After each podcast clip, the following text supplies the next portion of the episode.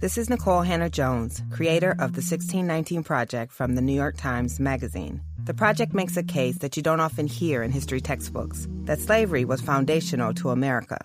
So it wasn't surprising that we ignited a fierce debate among historians about these issues. But that's the power of the New York Times, to spark an important dialogue with bold, rigorous reporting that forces us to examine our assumptions. To learn more, go to nytimes.com slash worth it. Getting eight hours of sleep every night? Check. Eat a quality, plant-based diet? Check. Exercise four or more times a week? Check. Basically, you're doing everything right to ensure that you lead a long life. So isn't it time that you were financially rewarded for your commitment to a healthy lifestyle? Cue Health I Q. Health I Q uses science and data to secure lower rates for people like you on their life insurance.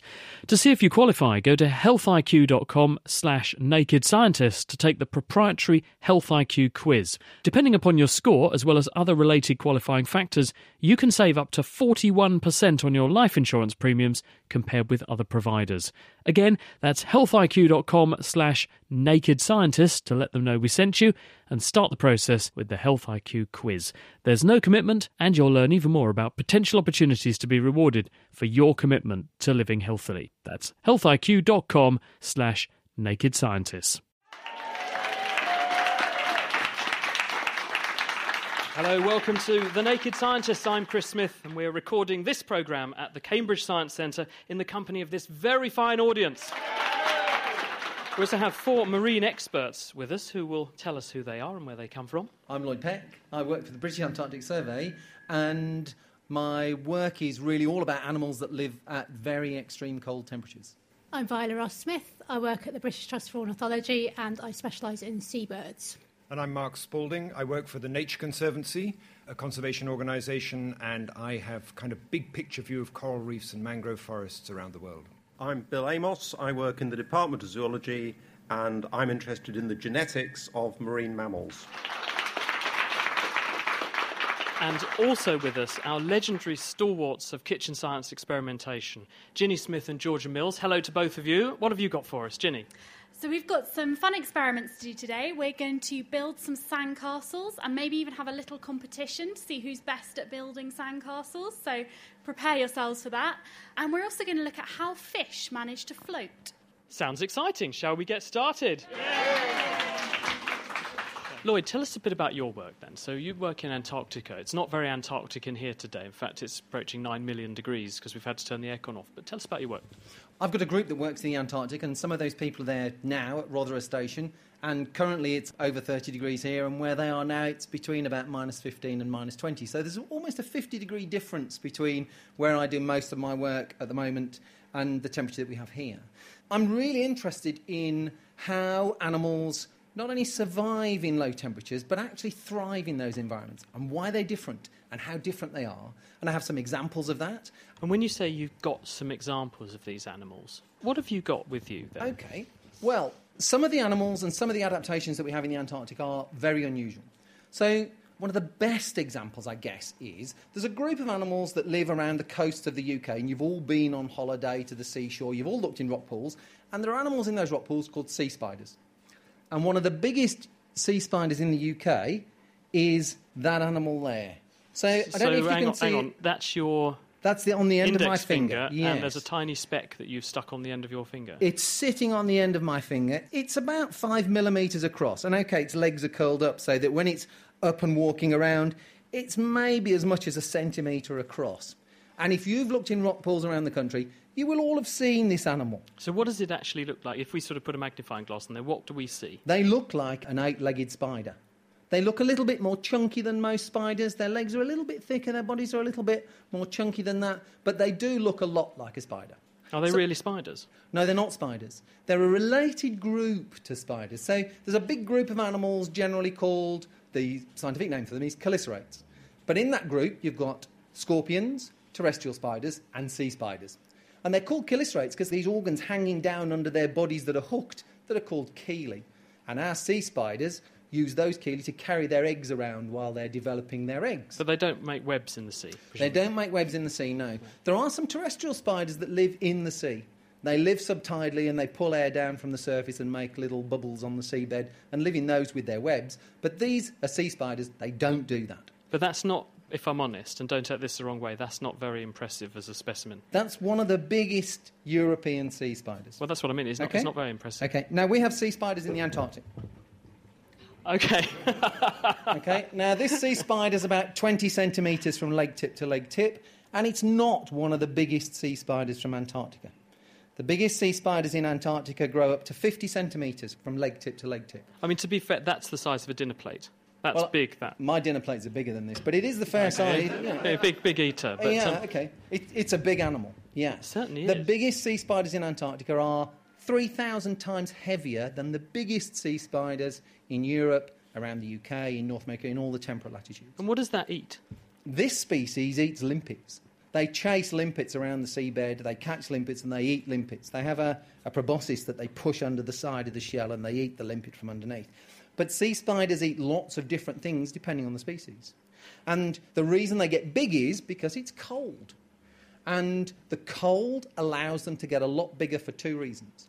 One is that you need to spend energy to keep your body alive.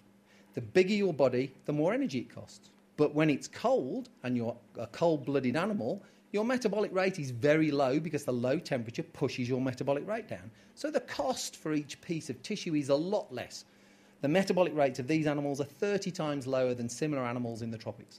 Does it also help them, Lloyd, the fact that because it's really cold, there's so much oxygen in the water? Because when the temperature of water is lower, you can dissolve more gas in it That's than right. when it's hot, can't you? There's roughly twice as much oxygen in a litre of seawater in the Antarctic as the tropics. So there's more oxygen available to fuel your metabolism. The metabolic rate is lower, the costs are lower. The two trade off together to make much bigger animals in some groups. We have a group of animals that are related to woodlice, isopods, that grow up to about fourteen or fifteen centimetres long. It's another group where we see giant size. So gigantism is one thing that happens at low temperature. It also means, because their metabolic rates are low, that if things go bad, they can just sit and wait. And we've done experiments with some predatory snails, offering them all the food types they like, and some of them have eaten nothing for three years. And they're still walking around the tank, they're still reproducing, they're still interacting with each other. And the average number of meals was one meal every eleven months. So if things go bad, you can just wait for them to get better. I mean, that's nearly as bad as a Cambridge University student. It is nearly as a... Well, the alcohol's not available for our animals in the aquarium, but the food is limited, yeah. And so are there any other animals that are also huge like that, or are these the exception? Is this sort of the rule down in Antarctica? Sea spiders are one of the best examples that we have. And there are no lobsters and that type of animal in the Antarctic to be predators, so sea spiders have radiated out. And there are lots more sea spider species in the Antarctic than elsewhere, and we have ten-legged groups and twelve-legged groups that you don't have anywhere else.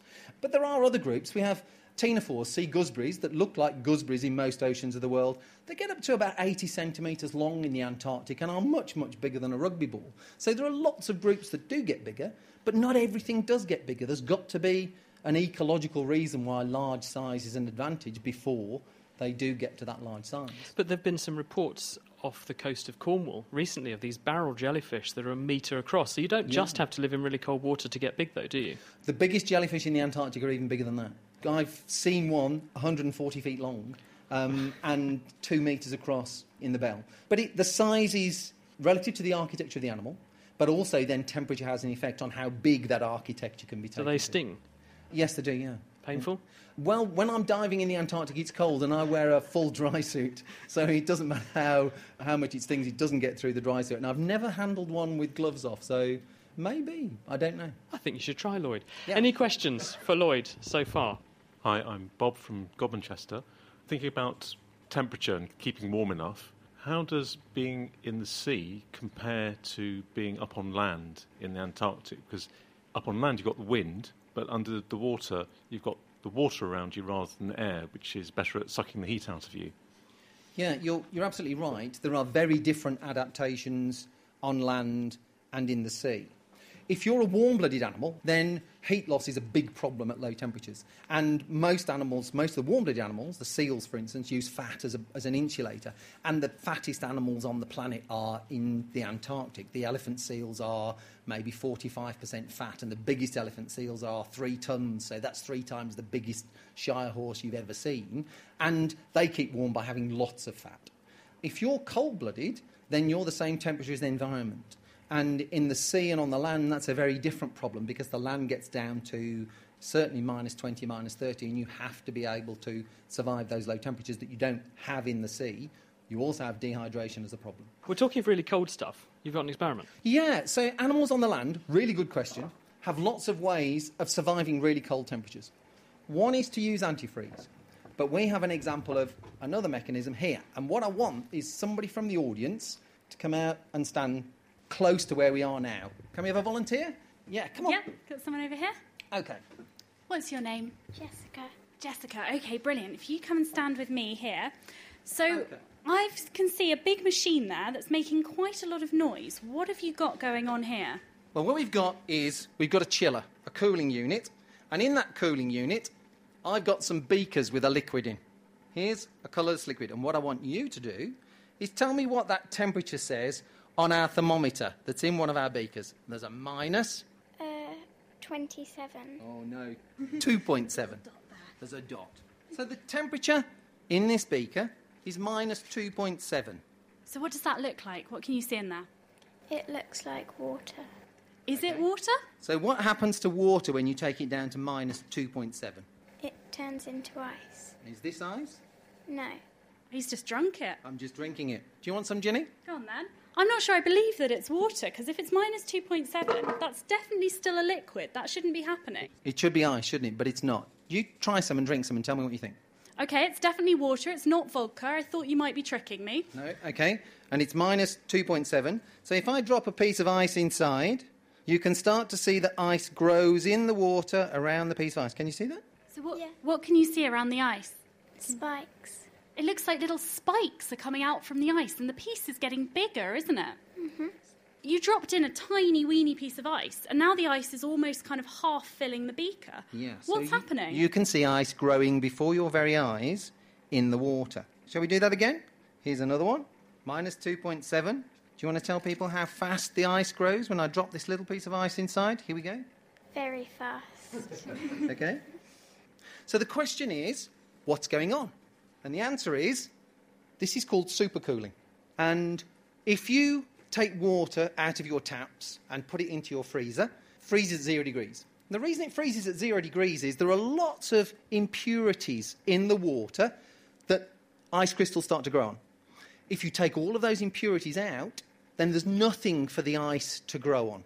And the ice won't grow as quickly. And you can get the purest water we can get. You can get down to about minus forty before it freezes. This is water from my lab that is, technically, it's called eighteen megaohm per centimetre water. You measure purity of water by its resistance to electricity as it gets purer and purer. And this is really pure water. I can get this down to about minus six before it freezes. So this is supercooling. And some animals use supercooling to avoid freezing in the Antarctic in the winter. They get rid of all the ice nucleators, all the particles that ice can grow on. They throw them out of their body, and that drops their freezing point by maybe as much as five or six degrees. And you add antifreeze to it, and they can then go down below minus twenty, maybe down to minus thirty before their bodies freeze. Thank you very much for coming out. So what kind of animals use this? The best known animals are very small in- insects, microarthropods, things the size of thrips that we've all been seeing around the country recently, things called springtails and mites.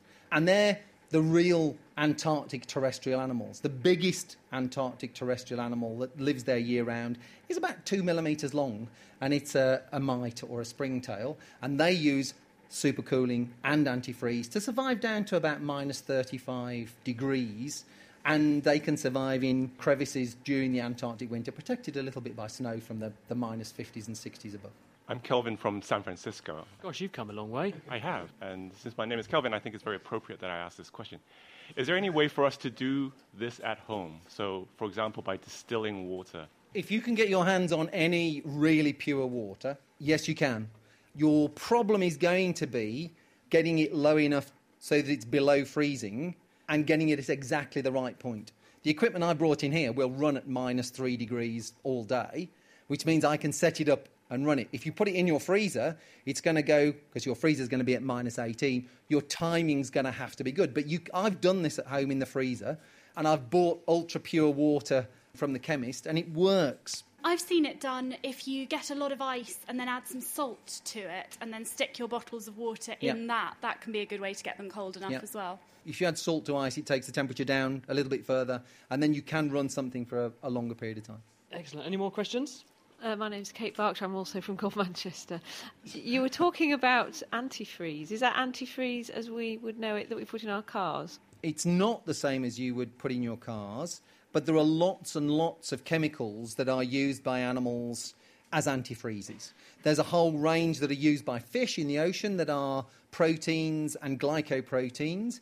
Insects have a barrage of antifreezes, glycerol they can use, and they have a, a whole range that will allow them to survive very, very low temperatures. They don't use glycol. Ethylene glycol isn't one that they commonly use, but they've got somewhere between fifty and eighty different antifreeze molecules. And there's, there are a couple of moths that can turn their bodies into sixty or seventy percent glycerol for the winter time to survive in a kind of semi-hibernation state over a long period of time. And then when the temperatures come back up, they can resynthesize it back into the, the functioning pr- molecules that they need. Georgia, you got something. Mark Chevrette on Twitter wants to know, are there any antibiotics or other natural products which come from the sea? There are lots and lots of natural products that come from the sea. So there are alginates that are used in ice creams, and there are many products, but I don't know about antibiotics. I suspect there are, because I suspect that some of the animals that we have in the sea and some of the bacteria that we have in the sea all interact, and lots of them have chemical defences. And some of those chemical defences will have antibiotic properties. So what are these products which go into ice cream? Well, alginates, for instance, are used... See which way George's mind works, can't you? Yeah, there are several low-temperature products that are used to keep things slightly plastic in their makeup, and they're used to help control the size of crystals Um, when ice grows, and so if you can control the crystal size very carefully, you can make a smoother ice cream. And so those products are used for those sorts of things with ice creams. Ladies and gentlemen, Lloyd Peck from the British Antarctic Survey. You're listening to The Naked Scientists. My name's Chris Smith, and we're live in a pre-recorded show at the Cambridge Science Centre, and we're talking marine biology and marine conservation this week with four esteemed experts. Our next expert is Viola Ross-Smith, and you are an ornithologist. You're interested in birds. Yes, I am. I work for the British Trust for Ornithology, and I work on seabirds. So I've brought some props with me. I haven't got a sea spider, but I have got a box of seabirds behind me if anyone wants to look at them. You've but got a what? A box of seabirds. Alive? They're dead. They've been. You're they've not been doing your job for, very well, um, then if they're dead. For about ninety years. But if people are interested, I can get them out. Do you want to see? Okay. Okay, so these are skins, so they look a bit odd. Let's start with a chick. Aww. This is a little fluffy lesser black-backed gull chick. It was probably about a day old when it died ninety years ago. But this is a species I normally work on, actually, lesser black-backed gulls, and I put these tags on, which I'll tell you about later. Just to show the kind of range we get in the U K, this is a little tern. So these breed on the coast of Suffolk and Norfolk, not too far away. This species has got quite a long, it's in breeding plumage, it's got a long yellow beak, a black hood, and then um, typical for seabirds, it's got a pale grey back and a white plumage underneath. Working up the terns, this is a common tern, so it's about twice the size of a little tern. Have you got a U-turn in there? I don't have a U-turn, but I have got a sandwich tern, which is the biggest tern you normally get in the U K.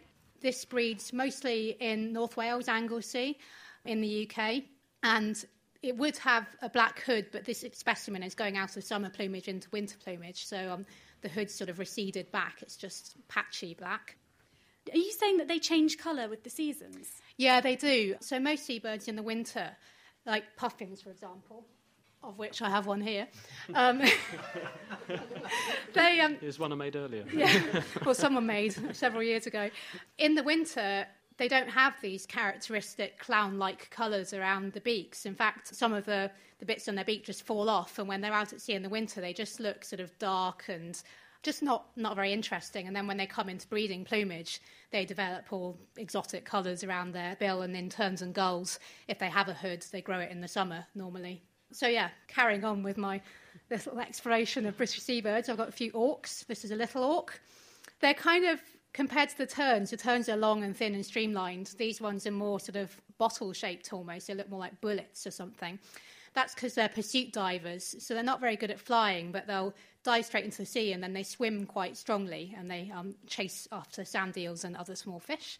It looks a bit like a tiny penguin when you see yeah. penguins underwater and they look quite streamlined and elegant. Yeah, it's an interesting example of convergent evolution. So the auks are northern hemisphere penguins, really, in many ways. Unlike the penguins, the ones that are still um, extant do fly. There was the great auk that is now extinct, which didn't fly, which was much bigger than these guys. But yeah, they, in many ways, they are northern hemisphere penguins. So yeah, we've got little auk, we've got a puffin, which is also an auk. I don't know if I need to describe puffins. I think everybody on the radio knows what they look like, although I think people are often surprised by how small they are. Yeah, I was I was quite surprised, but the beak is very distinctive, that big kind of triangular, colourful beak. Yeah, and this is a yeah quite a, a poor specimen in terms of the colours, so when you see them on a breeding colony, I would recommend going and seeing puffins in breeding colonies if you never have. They're really quite spectacular. Is there more in there? It's like a Mary Poppins book. I've only got a couple more if people can bear it. So I've got two more auks here, guillemot and razorbill. They're quite similar large auks, but the razorbill has got a much curved, thicker beak than the guillemot. The guillemot's got a narrow, black, pointy beak. The razorbill's got this black beak with characteristic white stripes on it. And is that because they eat different things? Yeah, it's quite interesting, actually. They've got very similar niches, but they dive to slightly different depths, and um, they coexist, they nest on the same ledges and seabird colonies, but they have to differentiate slightly, otherwise they wouldn't manage. And then finally, I thought I'd go for the bigger seabirds in the U K. So this is a first winter great black-backed gull. It doesn't normally look like a spear. um, it's because it's a skin and it's not stuffed very well. But this is our largest seagull, well, in the world, actually, not just in the U K. If I could unfurl its wings, it would have a two-metre wingspan. Do they live all around the U K? Yes, they do. And in the winter, they tend to migrate off more out to sea, but they stay around the U K all year round, unlike some of the other gulls I work on. Someone once described them as the lions of the sea to me, and I think that's quite apt. So if your sort of work is going well, then you should be able to have all of these in fine fettle all around the British coastline. I mean, you're, you're looking at how to conserve these birds and how they, how they live. Yeah, we are indeed. So a lot of the work I do is applied ecology for the B T O. We're funded often by the government to do impartial research. We, we don't campaign, unlike the R S P B. And the government wants to know things like, what might offshore wind turbines do to these seabirds? Will they be able to fly around them? Will they fly through them and get chopped up? Will it take away fish that they rely on, or will it attract fish and actually help seabirds?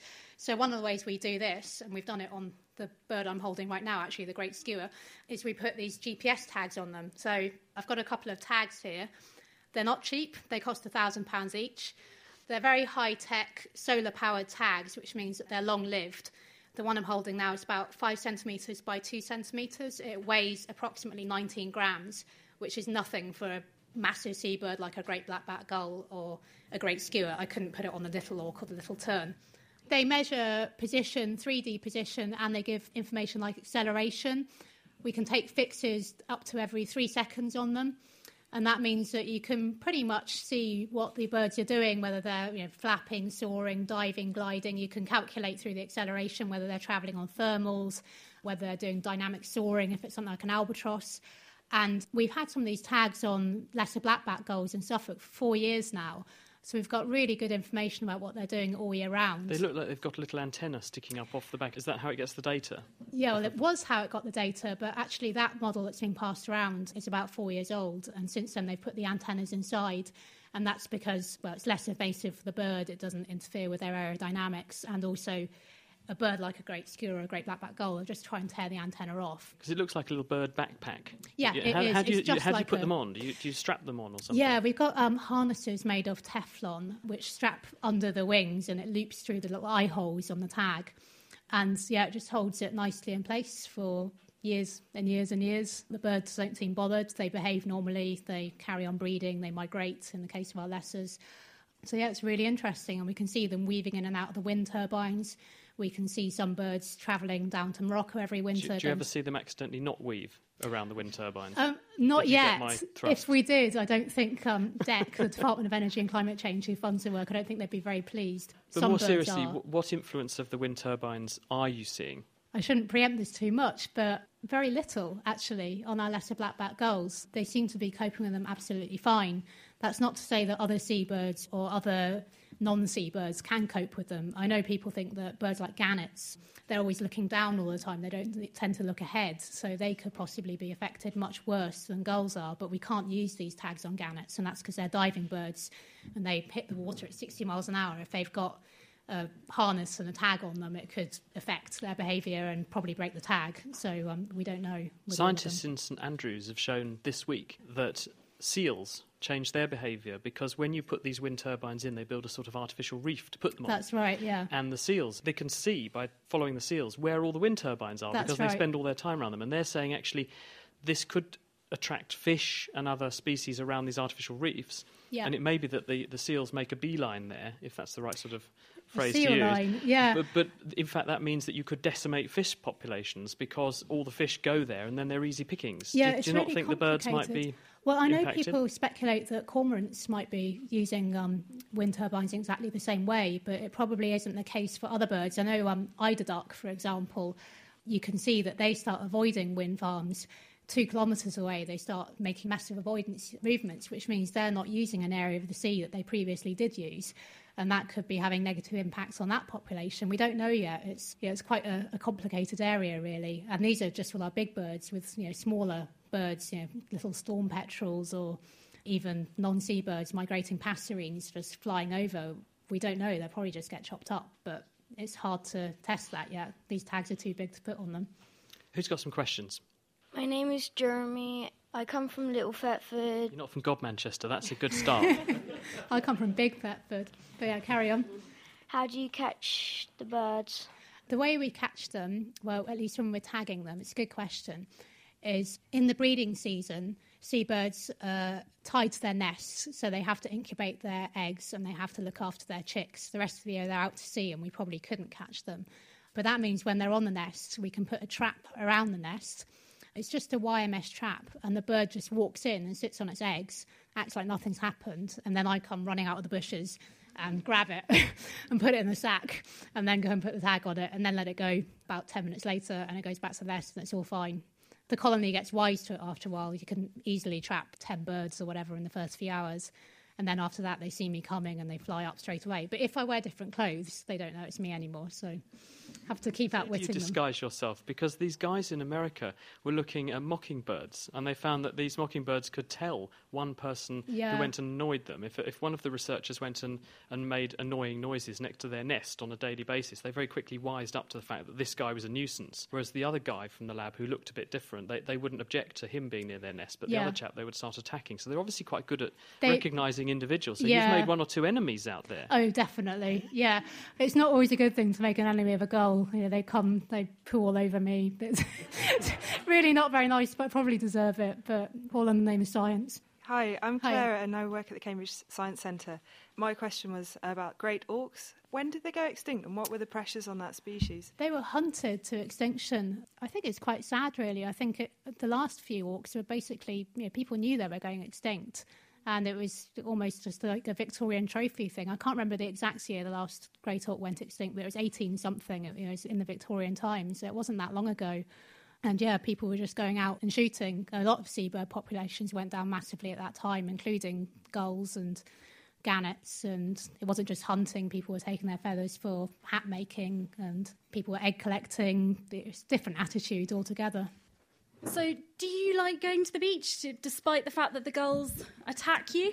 Yeah, I love it, actually. It gives me a whole extra dimension on the experience.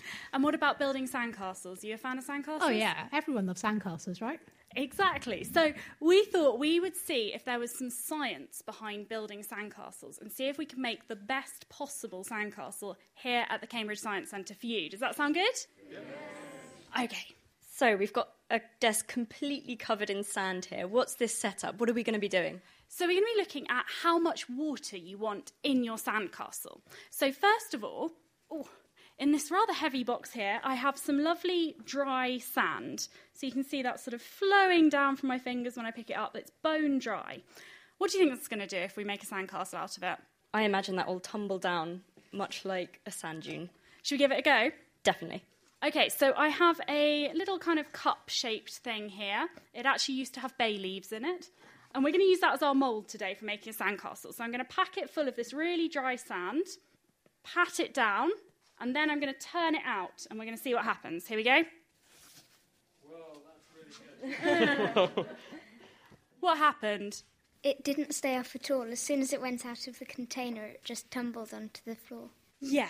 So I definitely wouldn't call that a sandcastle, would you? No. So now we're going to try a really, really wet one and see what happens there. OK, so we're pouring in a mug of water into a very small amount of sand. So it's looking a bit more like gloopy mud at the moment rather than sand. Just mixing it together. Right, so I'm going to try and slop some of this stuff into my tube. It's it's feeling pretty wet, but we said we wanted water to make a sandcastle, didn't we? We said we needed it nice and wet, so... What do you guys think's going to happen? I think it's going to um, be too wet and then it'll all fall out. Just packing the end of the sand in. Three. Two. One. Ah, it seems stuck. It came out earlier, eventually. I think we can conclude that that's, that's not a good recipe either, Ginny. uh, OK, here we go. Oh. Well, it's it's come out in bits. It's not quite what you'd want at the seaside. But it is at least sort of standing up. It's, it's sort of a sandcastle, isn't it, guys? So now, to see how good a sandcastle is, it is, we're going to see how much weight it can take. So we're going to pile some pound coins on top and see how many we can get on it. One, two, let's go in twos now. Four, six, eight. Oh, it's not doing badly, is it? Ten, twelve, forty. Oh, I saw a bit of movement. I need some more pound coins. Sixteen, eighteen. This is much better than I was expecting. twenty. twenty-two. twenty-four. twenty-six. I think some of the water drained out of it while we were trying to get it out. You're going to have to move to a country where the exchange rate's a bit better, Ginny. Wow. And my, my, I think my pound coin tower might fall over before my sandcastle does. So we've shown that for strength, at least, you want your sandcastle to be as wet as possible. Well, I think our sandcastle deserves a round of applause. So, Ginny, why, why does adding the water make it stronger and stick together better? Water's really interesting because it has something called surface tension. So have you, any of you ever filled a glass so full that it looked like it was going to spill over the top, but then you've realised that actually the water's sort of sticking up over the top of the glass in a kind of curve? Have you seen that? Got lots of nodding. So that's because of something called surface tension. Water molecules like each other and they like to stick together and hang together. So when I've got my dry sand, there's nothing to make it stick together. But as soon as I add some water, the water wants to hug itself, it wants to grab the sand molecules and it's going to keep them together. It forms kind of little bridges between the sand.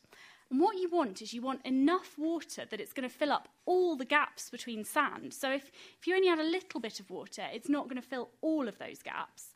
You want enough to fill all those gaps, but not so much that the water itself starts to flow and become a liquid and you've just got water with some sand in it. So getting that proportion just right is what makes a really good sandcastle.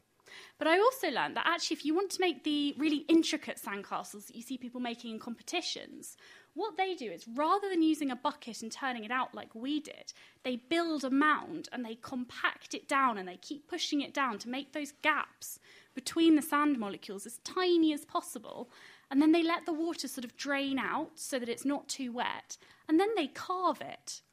So actually, when you see those really intricate ones, they haven't been built up the way most of us build up sandcastles bit by bit. They've made a huge mound, and then they've carved it out. So that's what to do if you want if you want a really fancy one. Thank you very much, Ginny and Georgia. You're listening to a special pre-recorded edition of The Naked Scientists with me, Chris Smith, and Ginny Smith, and also Georgia Mills, and an esteemed panel of marine experts this week. And our next guest is Mark Spalding. Tell us about yourself, Mark. Where do you work normally? So I work for an organisation called the Nature Conservancy. It's a pretty big organisation, though not, not well known in the U K, and our mission is to look after the lands and waters on which all life depends. That's what we're, we're setting out to do, and we're an organisation that works around the world, thirty-five countries, in the sea and on land. My work is focused very much on marine habitats, and I guess my passion for the sea started probably at a pretty early age, actually. I was, I think, eleven when I first dived on a coral reef, and I don't think I ever really looked back. I was... But why are coral reefs important? Why do we regard them as really important for conservation? So many ways. So coral reefs are these wonderful, the rainforests of the sea we talk about. They're mega diverse habitats that are built mainly in the tropics, where they kind of circle the land, and they're highly productive. So they're wonderfully important for many people who rely on them for fish. They also actually produce many other benefits. So they protect our coasts from, uh, many coasts from the impact of waves. In many tropical countries, of course, you've got hurricanes and things that threaten coasts, so that's tremendously important. Someone asked a question earlier about some of the chemicals and cosmetics and products that we might get from the sea. Well, the, the coral reefs have been seen as, because of their immense diversity, as potentially really important sites for providing new pharmaceuticals and new compounds that we might use in all sorts of ways. Already, products from coral reef animals are being used in um, some drugs for cancer and in sunscreens as well, actually, strangely enough, and there's much more to be found in the world. Tell us about the sunscreens. I'm intrigued. You rub bits of coral on, do you? Uh, it, no, it'd be pretty painful, I think. No, but corals... Corals are actually dependent on light, which is why we get them in bright, sunlit waters. And because they're dependent on light, they're also subjected to quite a lot of U V light, which, just as it can with us, can cause problems for the corals. So they've developed some mechanisms to defend themselves from U V light, which we've then been able to But utilise. How do they rub it on? uh, a lot of these things, we look to nature for the inspiration, and then, you know, the scientists then work with the compounds that we're finding in nature to build the properties that we might, might want. Why are coral reefs regarded as threatened? Well, if you look at the reefs of the world, they're spread out in a sort of belt around the tropics, and they, they've adapted to live in a in an environment which is pretty stable year-round, fairly stable temperatures, and they have adapted to that extremely well. And what's happening now is that we're starting to see already slight increases in the world's, in the world's temperatures and the seawater temperatures as well. And it turns out that corals are extremely vulnerable, even to the smallest changes in temperature. So an increase above the normal maximum of a degree or two for a few weeks will cause a stress response in corals. Do we know why they're so sensitive? Only that they seem to have adapted. No, we don't, we don't know enough, to be quite honest, but uh, they seem to have adapted to this sort of lovely year-round Jamaica kind of temperature and, and, and can't cope with a bit more. They have a very complex relationship inside their body tissues with an algae, which uses sunlight to generate energy, which the corals use. They're almost photosynthetic as organisms. When they get too hot, the algae become expelled. The corals go white. We call it bleaching. And at that point, they're starving. They're still alive, but they're not getting any food anymore. And if it continues for even just a few weeks, the corals will perish. At that point, the reef looks pretty dead. They can come back, of course, once the temperatures cool down, but those corals are dead. What is the scale of the problem? If you look around the world at, at the reefs we've been monitoring. People first noticed coral bleaching probably twenty years ago, but there, there was no extreme events. And then in nineteen ninety-eight, we had an El Nino year, which is a Pacific Ocean climatic phenomenon and an oceanographic phenomenon, but it essentially drove warm waters around the world. And it was the most extreme El Nino we'd had. I happened to be doing an expedition at the time in the Seychelles, uh, looking at the coral reefs across the Seychelles, hoping to have this wonderful time diving on the world's most pristine coral reefs. Holiday. It, it sounded. Yeah, well, there was a good report at the end of it. That's the difference. It was wonderful. We were on a yacht sailing down the Seychelles, but as we got there, we saw that the corals were all bleaching, and it was actually really depressing to do a two thousand kilometre transect through the Seychelles Islands and watch the coral reefs of the Seychelles die. And as we came back, we heard the news from the entire Western Indian Ocean that it was the Maldives, the Seychelles, the Chagos Islands, and so on. Huge areas of coral reefs had all ninety percent of the corals died that year. Now they've come. It's a new thing. Um, do we think this is a, a worsening trend, or do we just think there have been blips like this in the past, and that this is just another one, and it will get better? No one had seen anything on the scale of what happened in nineteen ninety-eight, and it is increasing more frequently and more extensive. There hasn't been anything to parallel ninety-eight, but unfortunately the omens are pretty poor for next year. It looks like there's another big El Nino brewing, so it looks like we'll see another of these events. The real concern from the scientists is that corals are not going to have enough time for the evolutionary adaptation that they might need, and as temperatures warm up, these events might become more frequent, and so they won't be able to recover in between these events. So it's a very worrying time for coral reefs. Can we do anything about it? We're not sure. There seems to be some evidence that corals themselves are doing something about it, that the corals that come back are a little bit more robust. My organisation is doing some pretty interesting stuff in the Caribbean coral reefs where we're trying to grow, and we've got nurseries, just like you might see plant nurseries, with tens of thousands of corals being grown up underwater. And we are selecting them for their resistance to bleaching, and we're starting to plant them out on the coral reefs of the Caribbean. So we're trying, but really we're pretty worried about the state of coral reefs worldwide. But the benefit is they don't wake you up at night, do they? Your corals in your nursery. Which is awesome. Any questions so far for, for Mark? I'm Emily, and I was wondering how poisonous coral stings are. Emily, great question. Well, corals, if you look up close at a coral, it's made up of lots of little, small organisms living in a colony. And those small organisms, just like sea anemones, they're, they're exactly the same group of animals as sea anemones. And they have, all of them, the capacity to sting. They have a little special adaptation, a nematocyst, which enables them to sting. Now, most corals couldn't sting a person, or you wouldn't feel it. There's a few corals that do sting, and it's a little bit like a nettle sting. Not that bad. But a few people are allergic to it, and some people have found that the more they get stung, the, the worse their reaction is. But generally, not that bad. Anything else? Georgia, what have you got? I have a question about that. In Finding Nemo, the clownfish swims around... Known documentary. Yeah. The clownfish swims around the coral, and it gives him more of an immunity to stings. But it's the other way around for humans. The observation is ex- exactly right. It's an anemone, of course, that the clownfish lives in, but as I said, they're related to corals. And yes, they do seem to develop an immunity to the stings, which other fish don't have, and I believe it's something that builds in on the mucus on the, on the surface of the of the skin of the clownfish. So when they, if you take a clownfish out of an anemone for long enough, it will lose its immunity, and if it goes into the anemone, it will be stung and it'll be eaten.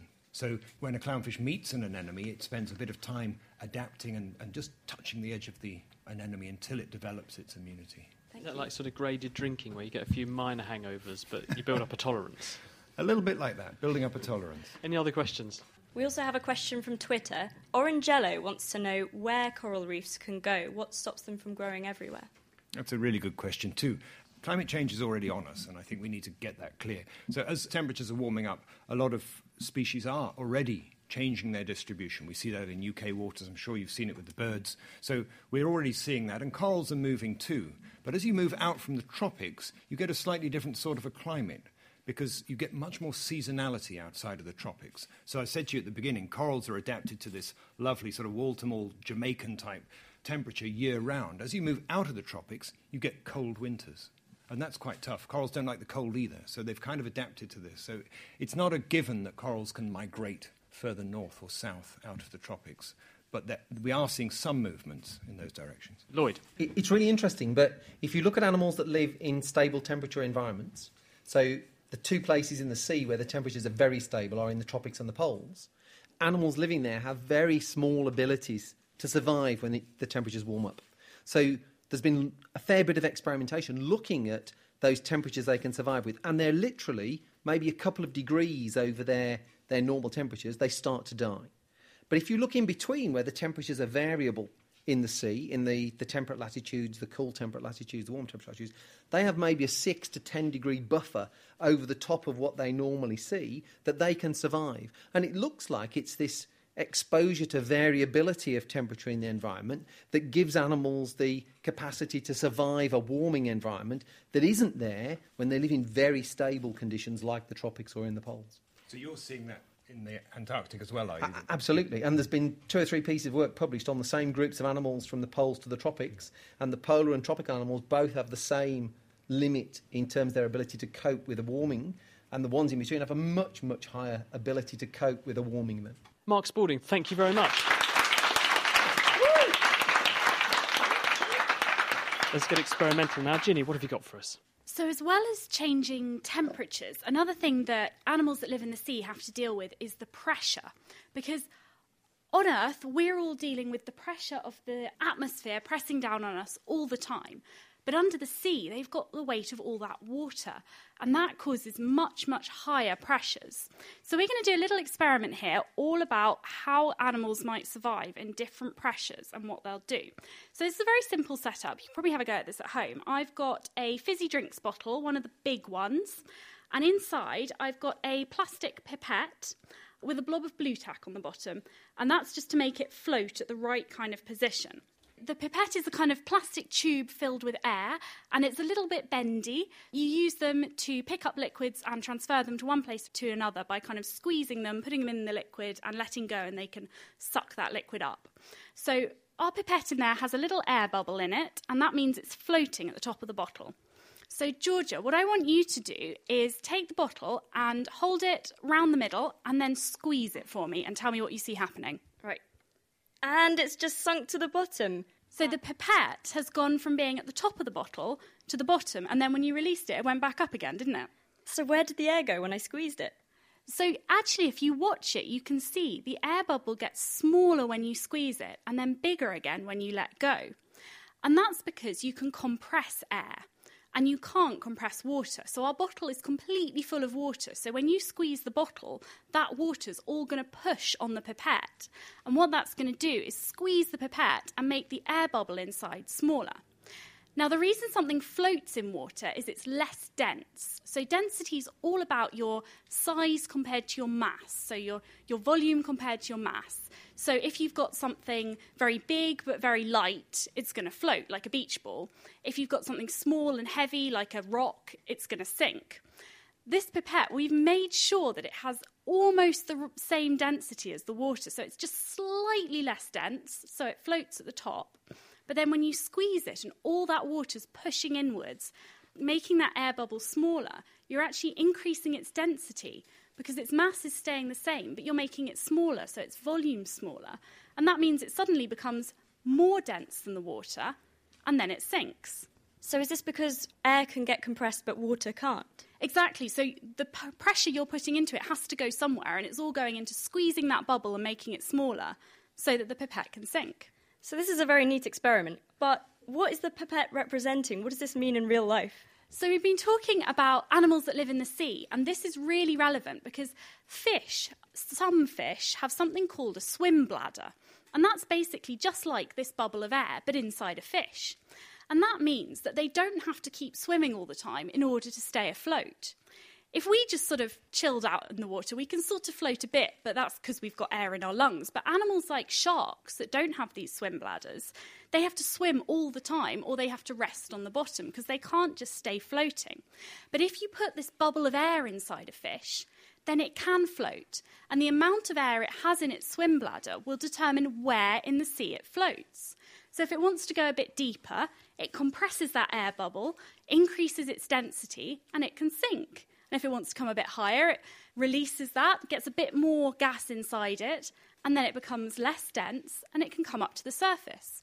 So is this something we have to think about when we use submarines and dive deep into the ocean? Exactly. So that's exactly how submarines work. They'll have these cavities that are filled with air, and when they want to dive down, they'll open something and fill those cavities up with water. That makes them heavier, makes them more dense, and they can sink. And then when they want to come back to the surface, they can push that water out using some compressed gas they've got on board, make themselves lighter and less dense, and they'll come back up to the surface. I had um, visions of someone in the submarine squeezing a bottle of fizzy pop. Ginny and Georgia, thank you very much. You're listening to The Naked Scientists. I'm Chris Smith, and we're at the Cambridge Science Centre, where we're recording this programme this week, looking at sciences in the ocean. And with us also is Bill Amos, who actually does genetics of big animals in the sea. So tell us about what you do. My career is rather serendipitous in that I did my PhD on little animals, on greenfly, and I did the genetics of greenfly, and it wasn't a very successful study. And I was wondering what to do next, and I went to an inspirational talk by a guy called Alec Jeffreys, who was the guy who invented D N A fingerprinting, this way of identifying individuals and working out who's related to who using genetic techniques, using D N A techniques. And I thought this was fantastic. And I came back to Cambridge and I met this odd guy walking down the street with a bandana on his head. And I knew him as the weird guy in the department who disappeared for most of the year. And he was a sailor and his whole research was on the behaviour of whales. And he asked me, he said, look, we've got some material, we've got this study that we'd like to do some genetics on whales, but we don't know what to do. And I said, well, I've got the best technique you could think of. And basically, I've never looked back. I started off uh, two projects, one on the grey seal up in Scotland and one on pilot whales, which are hunted in a traditional fishery in the Faroe Islands. And in both cases, I was using D N A fingerprinting to work out who's related to who. Oh, not who done it. Not who done it. Well, slightly who done it, as in who's the father on occasions. But um, yeah, so so we, we were trying to find out something about the ecology of these animals, because of course, if you go to sea and look out at the sea, you see an awful lot of water without any whales in. And in fact, if there are any chemists out there, I once worked out that the sea is has a concentration of whales of about ten to the minus thirty-eight molar. So it's a very, very dilute solution of whales. So two questions then. One, how do you find the whales? And more importantly, how do you find out their genetic code? What do you have to do? Well, first of all, you need to get some samples. And in the Faroe Islands, they were hunting the whales. And I really hated being involved in this project, but it was an unusual circumstance and the whales were going to be dead anyway. But normally you don't have that, as it were, the luxury of access to those samples. So we were looking for other methods, and at the time there were people developing methods based on bows and arrows. You go onto the boat with a bow and arrow, and on the end of the arrow would be a tiny little, like an apple corer, which was capable of taking a little plug of skin with a rubber bung to stop it hurting the whale. So it would just go bump and take a little plug of skin, and you'd have it on a fishing line, and then you'd haul it back in, and you would then be able to take the sample and use that sample for your genetic analysis. We decided to go down a less invasive route, slightly more difficult, but a bit more glamorous. So we realised that whales actually shed skin like we have dandruff, but of course they have spectacular dandruff on occasions. So if well, you know we'll define, where the whales... define spectacular. I've seen pieces of whale skin about a metre square, like a little chiffon scarf, sitting in the seawater. Yeah, how would you recognise it? What does it look like then? They're just little fragments of dark material, and it depends what the whale's been doing. If you're lucky enough to see a whale breach, that's when they leap out of the water and come down with a huge splash. Then the sea is... You can actually smell the skin on the surface of the water. And if you dive into the water with a little aquarium net, if you get there before the fish, because of course this is a bit of a source of food, you can scoop up bits. Now, then, the nice thing is that whales, you can identify them individually from the patterns of natural markings. They accumulate scars, and they have little, little scallops out of the back end of their tails. And so you take a photograph of the whale, you then follow it in the water, and as soon as it dives, the turbulence of the water around the tail when it dives means it sheds a bit of skin into the water, and you then dive off your boat, and you hope to find some fragments that you can then link to that individual. And that you can get the D N A out of those And those cells. Bits of skin are big enough to get nice D N A out of, and a student of mine working on humpback whales ended up with six hundred fifty individually identified animals, and then you can start asking interesting questions, because really we don't understand much about humpback whale social organisation. There are a lot of documentaries, but most of the science in terms of what they're actually doing and why is really remains to be found out. How do you out. actually use this? Because the whales are going to hang around in groups, aren't they? They're social animals. They like to be together. So how do you not know when you scoop up your whale skin with your net that you're not scooping up a bit of me, bit of you, bit of this guy here? Fish are very good at hoovering and keeping the water pretty clean. So you usually follow an individual, and when it dives, you collect the skin from that. Now, where we were working, and I only got to go there once, but it was wonderful, two weeks of miraculous experience of swimming with humpback whales. It's all for the science. I've had quite a long career, and I've spent four weeks in actually the department swimming with whales. In Hawaii, the whales are sensible. When they want to reproduce, they swim to the nice warm waters around shallow, generally equatorial islands like Hawaii, like the West Indies, places like that. and the females give birth, and then the female and her calf will stay together for a number of weeks suckling before they return up to the much richer waters up in the Arctic in the northern hemisphere and the Antarctic in the southern hemisphere, where they really feed up during the summer on huge shoals of either crustaceans or fish, depending on the species. So we can follow the, the mother and her calf. Those are together. Sometimes they have an escorting male. We still don't know why the male hangs around with the female, whether he's waiting for a mating opportunity or whether he's simply maybe the father of the previous year. In fact, we disproved that genetically. He certainly isn't the father of the previous year. But on the other hand, other males will sit there singing. You've heard of the song of the whale, and it's amazing. You can actually hear this song above the water. So you're on a boat, and you hear this amazing incredible sound coming. He deserves a round of applause for that. And these guys sit there, thirty foot down, making this incredible sound, and each male has a different song, and we really don't know why. Occasionally another male will come along and perhaps challenge that male and then sit in the same place singing his song. But nobody, is, to my knowledge, has ever seen a female visit the male and mate with the male. Maybe they're just amusing themselves. We don't know. So will the ultimate aim then, you're going to follow these guys and then do this genetic testing to see if that male ever does end up being a father of next year's calf, and it's just that you end up with a sort of escort, escorting someone else's baby, but with an aim to, to mate the next year? Absolutely. Well, we're interested in any kinds of relationships with there. The other group that seems much more oriented to mating is, they call them rowdy groups, which is a bunch of males who all seem to be fighting for position near to a male who we kind of assume is fertile and is able to conceive at this point, and they're really violent. You may have seen documentaries of them slamming into each other. Again, we really don't know who's the winner, whether any of them are the winner. Maybe the female just finally gets rid of them and goes and chooses the male she actually wants as a partner. So these are big questions, and you can answer them genetically. Any questions for Bill? My name is Cassian, and my question is, you said that when whales swim, their skin comes off. Well, how does their skin come off? Well, it's just like people. The skin is the layer that separates you from the environment, and the environment is harsh. It's got sunlight coming down. You might get sunburn. There is a theory that even whales get sunburnt, believe it or not, if they stay at the surface too long.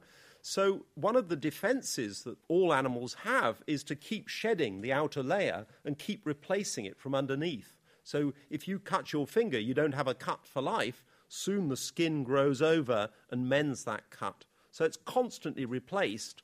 And when does it come off? Well, it comes off a little bit all the time. But if you suddenly move and you're a whale in the water, then you shed a bit more than you would do normally. And that's when you find the bigger pieces. Georgia. What happens to all the barnacles and things that live on the whales when they shed their skin? Some whales, not all of them, but some species have barnacles which live on them for varying lengths of time.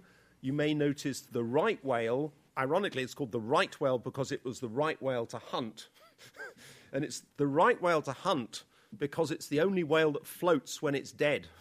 And if you've just harpooned a fifty-ton animal that sinks and you're in a small boat, you haven't done yourself a lot of favours. So the, the right whales have these crusts on the front of their faces, which are white and crusty, and those are barnacles, and they stay on for life, as far as we know. They clearly have evolved mechanisms for staying there very thoroughly. Mostly animals that try to sit on the whale and use it for something to grow on are shed pretty rapidly. Whale skin is very dynamic, and they're capable of losing any unwanted passengers. I'm Emily, and what if you get hit with the fluke of a whale? Can you just tell us quickly what a fluke is? The fluke is the name you call the tail of the whale. The fluke of the whale, particularly the big whales, is a huge weapon. They use it against each other. They use it for signalling. If they hit a diver with it, that diver would not be a diver anymore, unfortunately. He'd, he'd go into the marine ecosystem. So they're very powerful. I don't know if you've seen film of it, but one way killer whales hunt fish is they school them into a big ball where the fish don't know what's happening, and they're milling around in what looks like a glitter ball of fish swimming around. One of the whales will come in and smack the ball hard with the tail, and it's so powerful, you see the water is suddenly full of all these stunned fish. So he doesn't have to swim after them. You can just hoover them up where they are. So it's very powerful. Hi, my name's Bob. Can you say roughly how much genetic variation there is between members of the same species of whale or between whale species, and how much there is in common between human D N A and whale D N A? There's a lot of variation in whales, and there's a lot of variation between the species of whales, such that you can use genetics to identify not only different species of whale, but also which ocean they came from. And I've been asked to do some work in the past when they were they got suspicious shipments of some kind of meat, and they wanted to know whether it was an illegal species of whale. And I did some genetics, and I was able to tell them that the particular shipment was, in fact, minke whale meat, which is the smallest of the baleen whales with the big throat pleats, and it probably came from the Pacific Ocean. And that made sense. It was a box in the Far East. And in fact, the reason they were suspicious, the customs officer said, well, it did have whale meat in large letters on the outside. So I guess that raised their suspicions. In terms of the difference between humans and whales, there is plenty. Clearly, we're very different to look at. But we know that we are ninety-nine percent similar to chimpanzees. So if you get a stretch of one thousand of your D N A letters, then only ten of them, on average, will differ between us and chimpanzees. Between whales, it's probably more like two or three percent, but it's not massive. You can still, the genes are entirely recognisable. Many of the genes are in the same order on the chromosomes. Actually, mammals aren't that old in terms of the divergence of the D N A. What matters is how the genes have changed very subtly. Don't forget that if you get one mutation, you might have a really nasty disease, or one mutation might make your eyes blue as opposed to brown.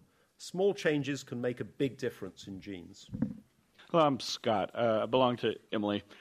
My question is actually for the entire panel. I'm sure there's tons of young, aspiring marine biologists out there. What would be the one bit of advice you would share with them, I guess, early on? I think an undying passion, really. Passion gets you a long way. If you're really bright, that's great, because some of the academic stuff is tough, but there are niches in which most people can work. Some people are really good at organizing and chatting to people, and they can do fundraising for conservation. Some people are really good at writing. They can go into science journalism. So enjoy school and get the best out of school, and just be passionate about it. I, ironically, at school, the one subject I really hated was genetics. And I actually chose my degree course to avoid doing genetics. But actually, when I started doing the degree, I did some genetics, and I thought, wow, this is cool. You suddenly see something, you get the inspiration, take hold of it. Mark Spalding, what would you say? I second the passion thing. I think if you've got the passion, it'll take you a long way. I'd also really say get experience. If you can get experience wherever you are, even just getting out and volunteering with people, with organisations, going along to university and saying, can I help? This kind of thing, just it sets you ahead of the crowd, because it is quite a competitive field to find work. But enjoy it and get experience. Viola? Yeah, that's basically what I was going to say. Get out there, get experience, do some volunteering, go along to things like a bird ringing demonstration, for example, if you just want to see what these things are like. I think field work's really important to energise your, your passion if you have it, and, um, yeah, help it grow. And then, yeah, you can set yourself ahead of other people who haven't done that, and you actually know.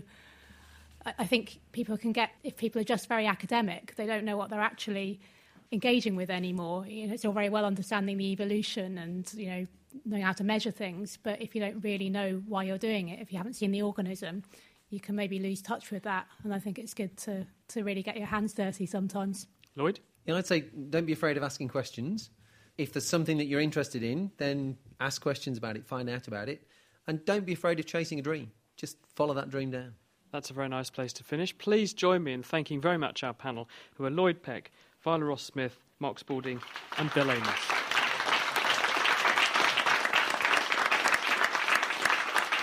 Thank you very much to Ginny Smith and Georgia Mills. and also Graham Jackson and Kay Lamble. The Naked Scientist comes to you from Cambridge University. It's supported by the Wellcome Trust, the S T F C and the E P S R C. My name's Chris Smith. Thank you very much for listening. Goodbye.